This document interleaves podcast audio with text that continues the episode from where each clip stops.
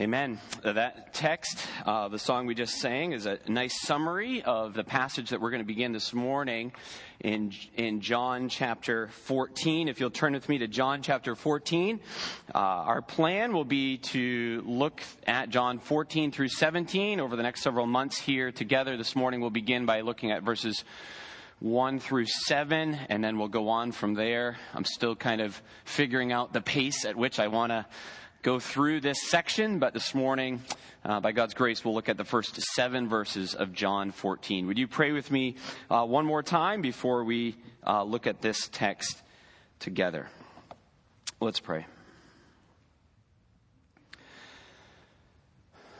Father God, we thank you uh, for this gospel hope that we have. We thank you for Jesus, the way, the truth, and the life. We pray that you would uh, help me to communicate these vital truths with clarity and simplicity. I pray that you would be at work by your Spirit in our midst, that you would save those who are lost and sanctify your, your children, and that you would receive all the glory. We pray in Jesus' name. Amen.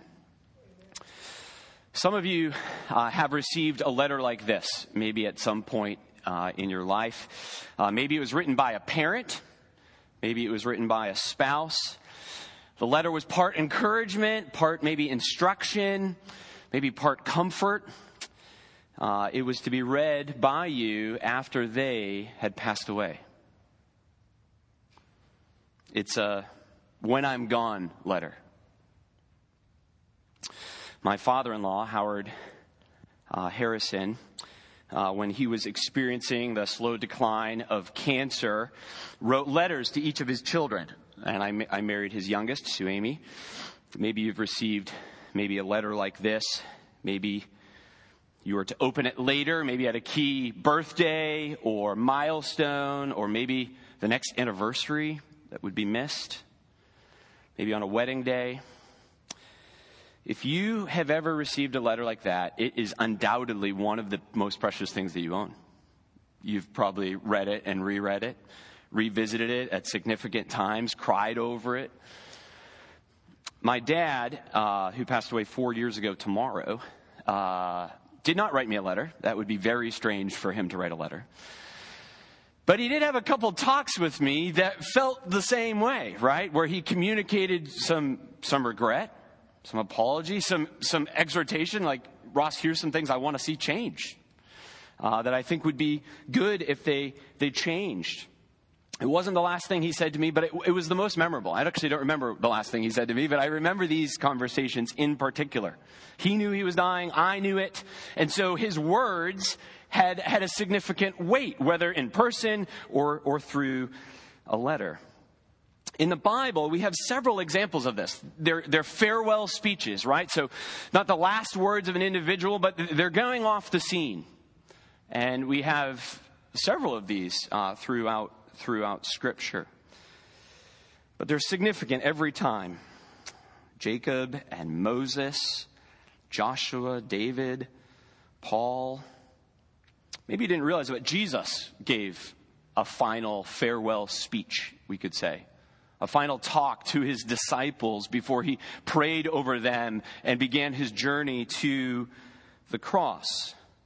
Jesus, in the Gospels, very clearly knew of his coming death and resurrection. He predicted it, he anticipated it. We know from, in John's Gospel in particular, that he was distressed about it. So in chapter 14, Jesus says, Now is my soul troubled. And what shall I say? Father, save me from this hour. And this hour is the hour of his death and soon resurrection. Chapter 13, speaking of Judas, he says, I was troubled in, or John describes Jesus as, I, as troubled in his spirit. He's heading to the cross, the agony of the cross. He knows it. We know it. And we expect his disciples to be comforting him, right? Their leader is troubled. He's going to the cross. We, we expect his disciples to maybe be reminding him of things he had said or things he had promised or things he had done. But Jesus, troubled, takes his farewell words to comfort, to comfort his followers. He gives them some instruction regarding when he's, when he's gone. He reiterates the command to, to love. He tells them some expectations. They will be hated by the world. He gives them some encouragements, right? He calls them to belief, to abide in His love. He tells them, I'm going to be sending my Spirit. But the tone in these chapters, which we see very clearly in 14.1, is one of comfort, is one of encouragement. Very clearly. So, what makes Jesus' farewell words here? It's not a letter, but a, kind of a talk that he had with his disciples, found in in John 14, 15, and 16. What makes it singular, what makes it absolutely unique is Jesus didn't stay dead. Right? That's a spin on the farewell talk. Right? The resurrection and the return of Jesus are at the heart of the comfort that he offers them. So it's, it's not about how to live once Jesus is dead. That's not quite right. It's how to live while Jesus is gone. You see the difference? It's how to live while Jesus is gone. So, so we know when I am gone, letters, right? These farewell speeches. But this is actually, if we, if we kind of think of it this way, it's actually like a I, while I am away letter. If you have teens, you've probably net, left a note like this, right? while I'm gone, right? Here's some expectations. This is what you should be getting done. He's giving provision for his absence. He knows that his promises are the preparation that his disciples need, that we need. Laden with promises for his disciples and for us today. And in the first seven verses, I think we'll see three reasons to trust, to trust Jesus, and thus have comfort. Look at, look at chapter 14, verse 1. Pastor Kevin read it earlier. Let not your hearts be troubled. Believe in God, believe also in me. He wants his disciples to, to calm their own hearts, to not, to not be anxious, to take comfort. And he, he gives them reason. So we need to ask, okay, why are they so upset? Let's get some clarity on that. And, and for that, we need to go back into chapter 13. Why are the disciples so upset? Well, Jesus has just said to them, I'm going to be with you just a little bit longer. He's just said to them, Where I'm going, you cannot come. He said to them, But in a little while, you will follow me. So they're confused. They're uncertain. They're like, okay, where? What? What's happening here? What does Jesus mean? He's threatening to depart, that we can't come along. We, we can't follow the master any longer. Look back at chapter 13, verse 31. When Jesus had gone out, he said, now is the Son of Man, he's referring to himself, glorified, and God is glorified in him. If God is glorified in him, God will also glorify him in, him in himself and glorify him at once. Little children, yet a little while I am with you. You will seek me, and just as I said to the Jews, so now also I say to you, where I am going, you cannot come. A new commandment I give to you that you love one another, just as I have loved you, you also are to love one another. By this, all people will know that you are my disciples if you have love for one another. Simon Peter, always the first to talk, it seems, says to him, Lord, where are you going? Jesus answered him, verse 36 of chapter 13, Where I am going, you cannot follow me now but you will follow me afterward. Peter said to him, Lord, why can I not follow you? I'll lay my life down for you. Jesus answered, Will you lay down your life for me? Truly, truly, I say to you, the rooster will not crow till you have denied me three times. And then Jesus gives them comfort in their distress. How are the disciples to remain calm? How are they to not let their hearts be troubled? Which clearly was the case. Well, it's by trusting Jesus. You see there at the end of verse 1. So lasting comfort comes through trusting Jesus, trusting who he is, what he's done, what he's said, and what he will do. Jesus is about to go to the cross to redeem them, to purchase their salvation, to be a propitiation, to appease the Father's wrath, to win their redemption, to be in a sacrifice, right? Like a lamb to the slaughter. Our sins credited to Christ. Christ's righteousness credited to us, this sweet exchange that Christians have long talked about and celebrated. This is the provision we need, and this is the provision Jesus makes. This is the preparation at the heart of it. Why don't you turn over with me to the end of John's Gospel? It's an important verse for you to maybe circle and remember. John chapter 20. John chapter 20.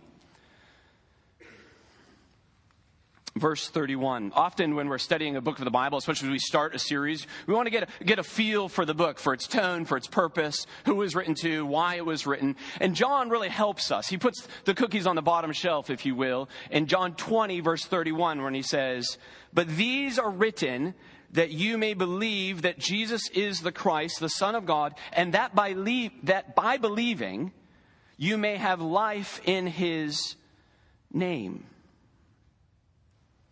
He wants them to have true and lasting comfort.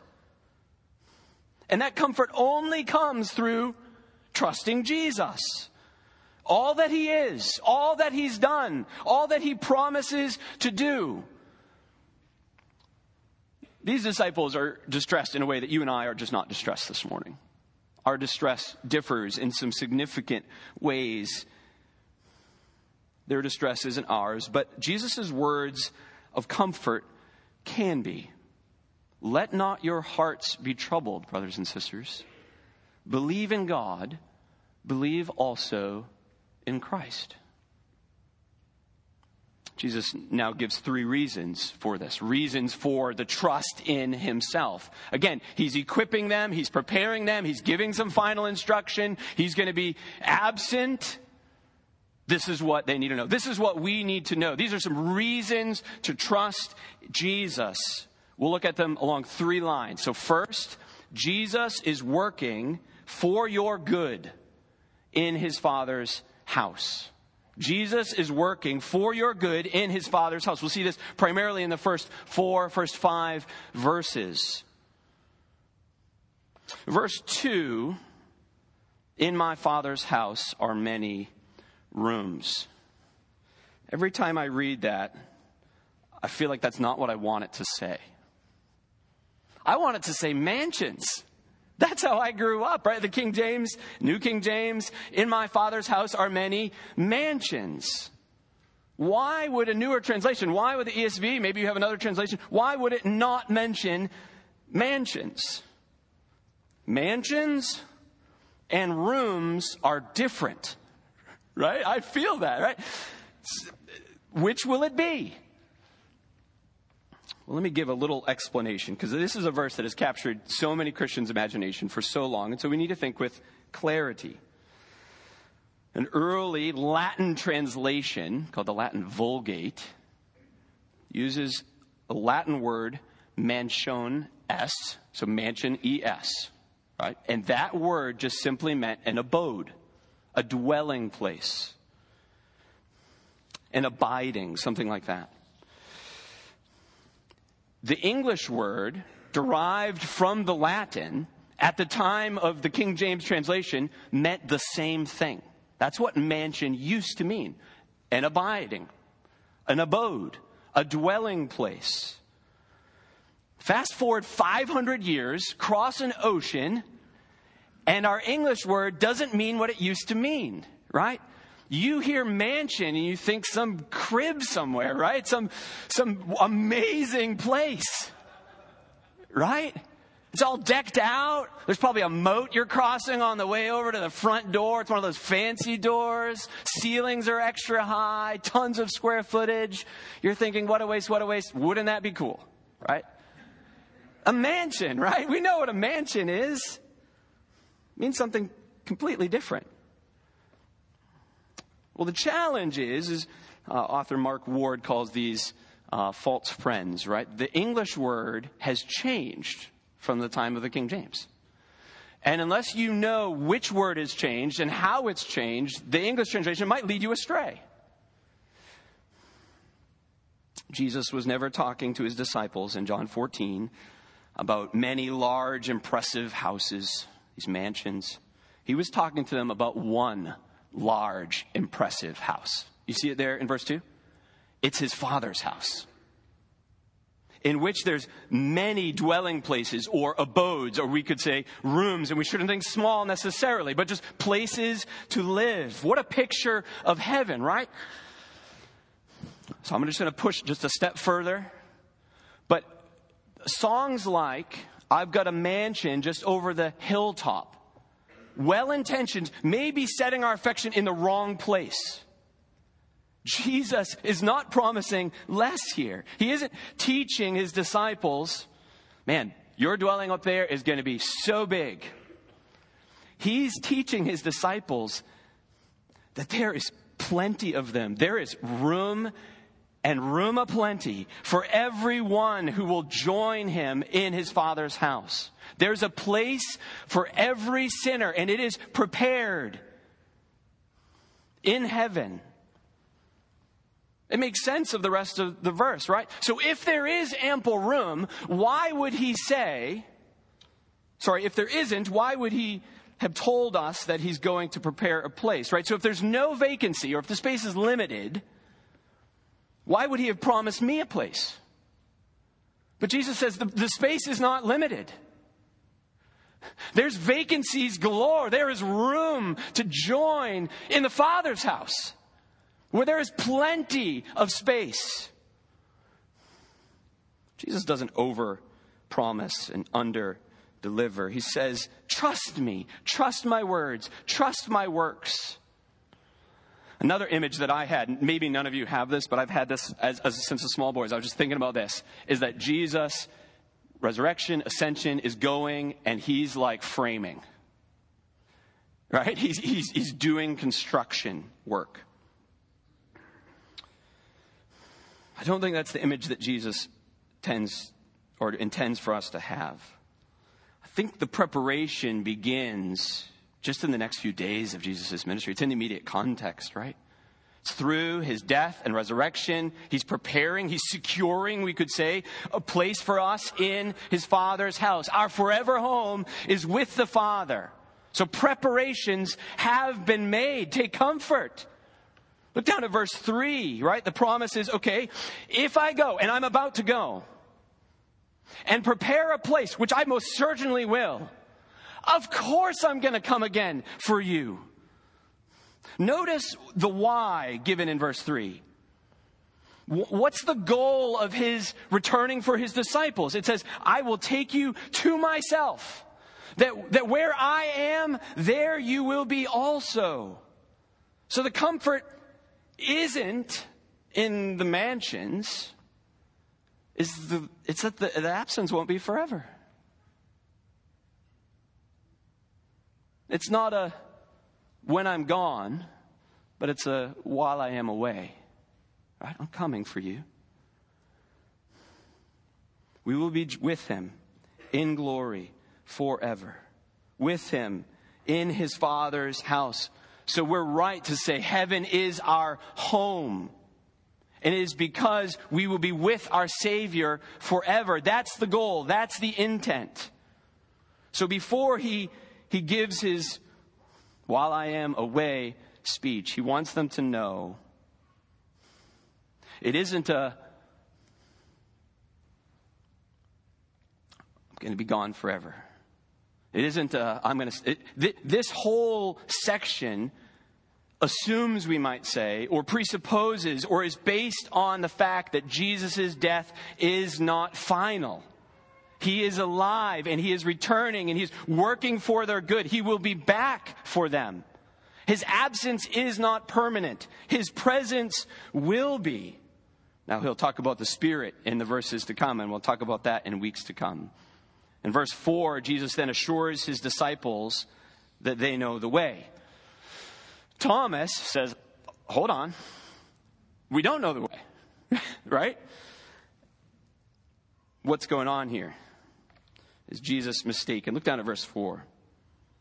And you know the way to where I am going. Thomas, verse 5, Thomas says to Jesus, Lord, we do not know where you are going. How can we know the way? Jesus knows that they know the way because they know him. The disciples know Jesus, but they hadn't put it together. They didn't realize that they did know the way. They didn't realize that Jesus is the way to where Jesus is going. So Jesus isn't playing games with them, he's comforting and then clarifying. So Jesus' response in verse 6 is, is vital. It's really the heading of this whole section.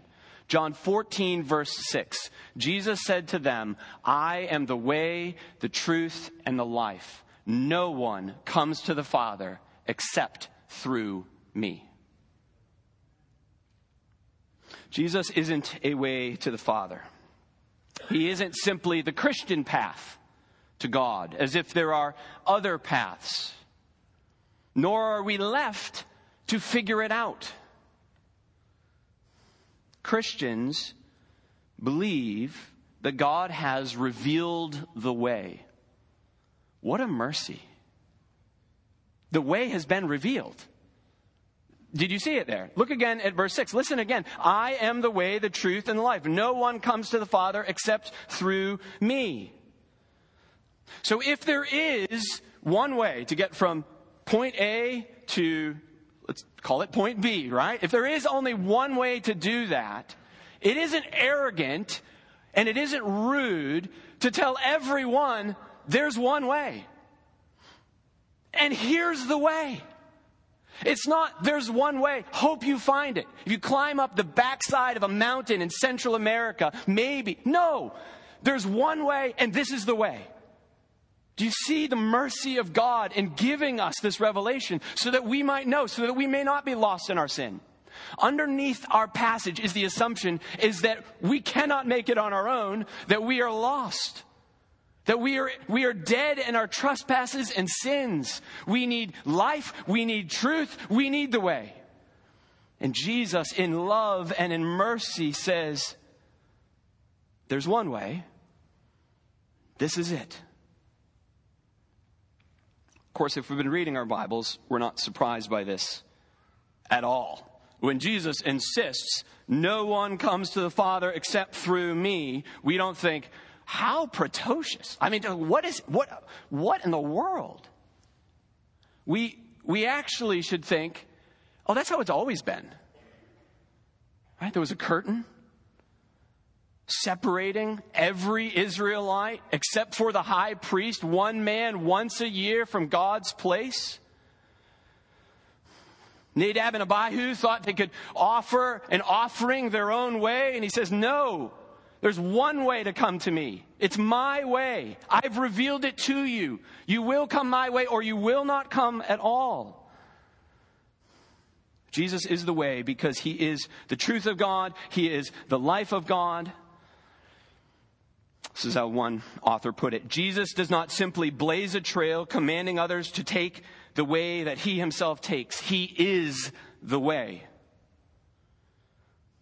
Then he says the truth, right? Jesus is the truth. He doesn't just teach the truth, though he does. He is the truth.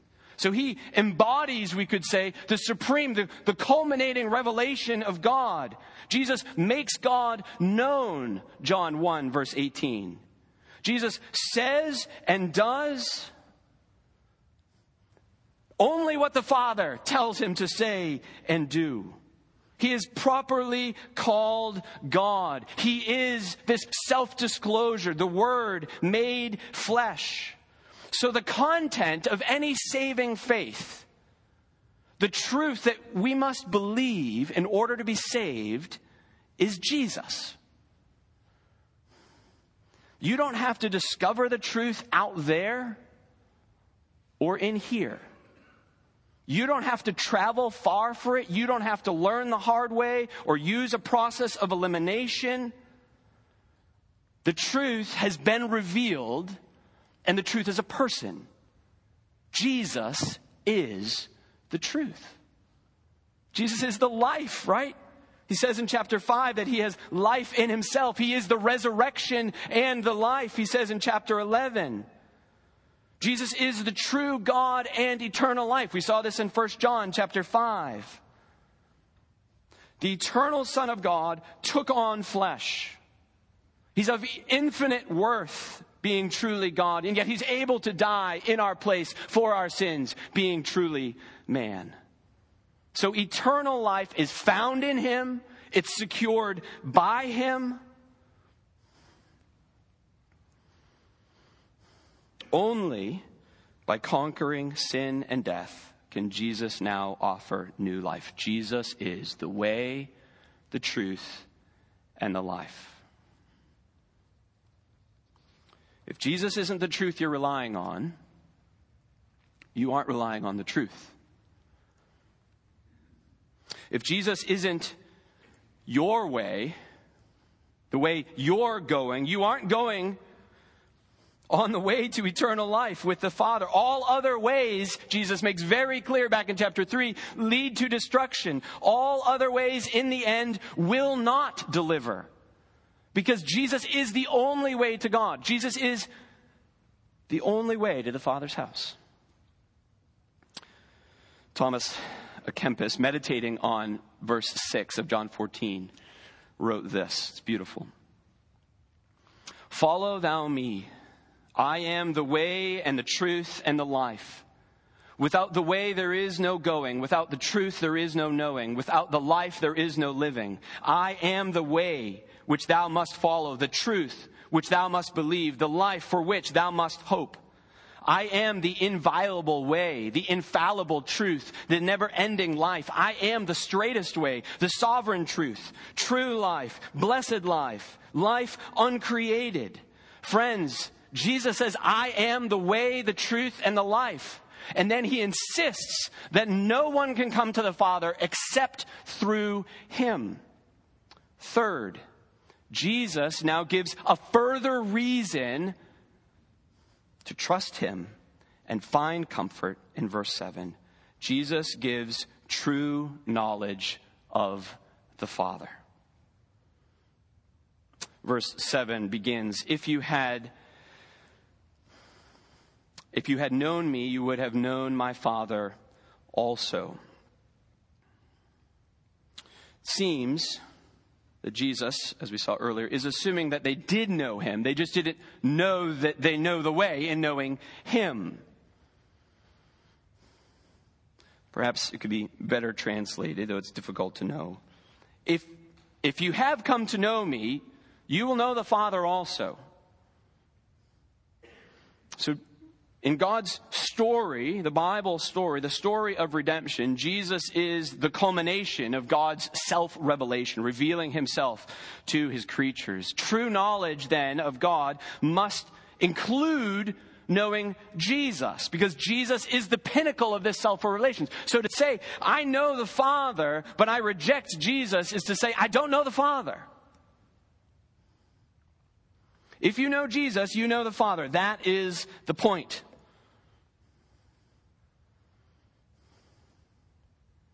And you can't say you know the Father, even based on past revelation, if you're rejecting Jesus. You can't say you know God if you don't respond rightly to his Son.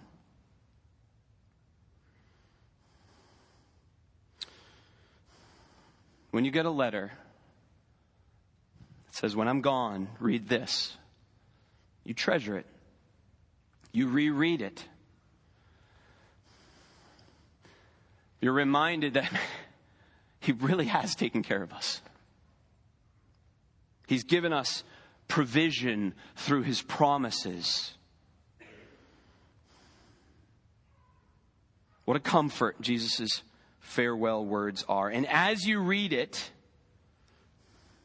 You learn that it's really while I am away. That's the letter, right? You think it's farewell, and he said it's I'm coming back for you. I will return for you.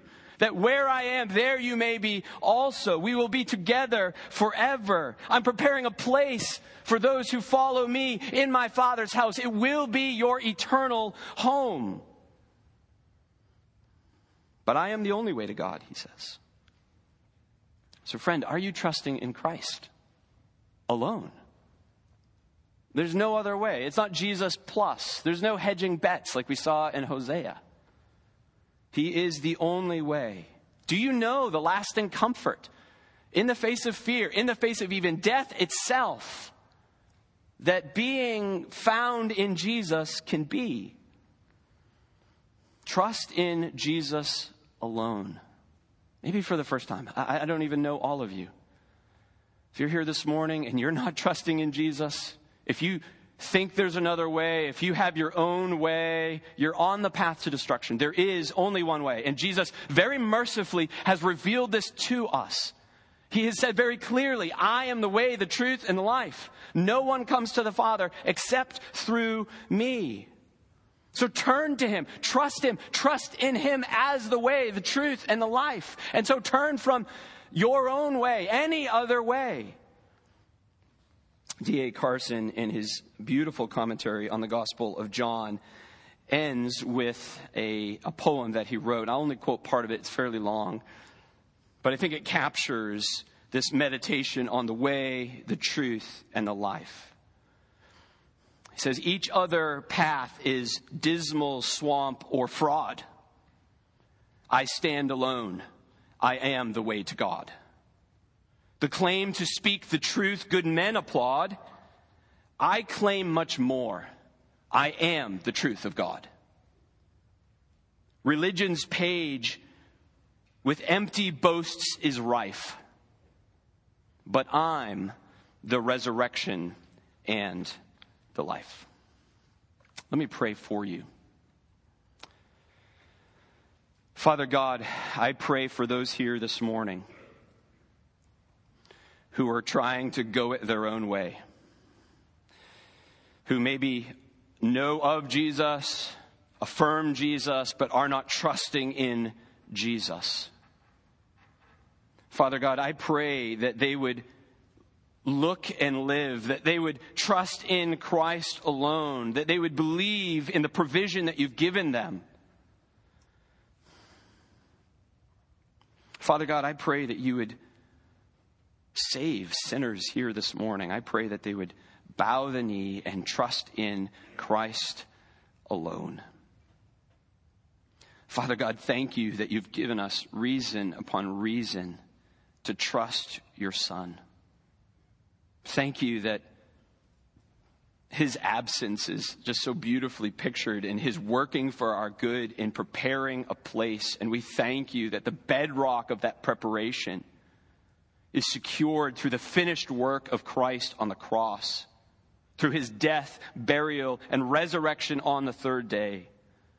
That we might be forgiven, that we might be justified, that we might be saved.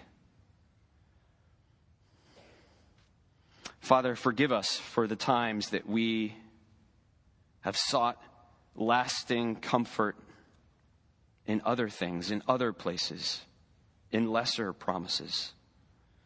Would you give us a steadfast eye of trust in our Savior?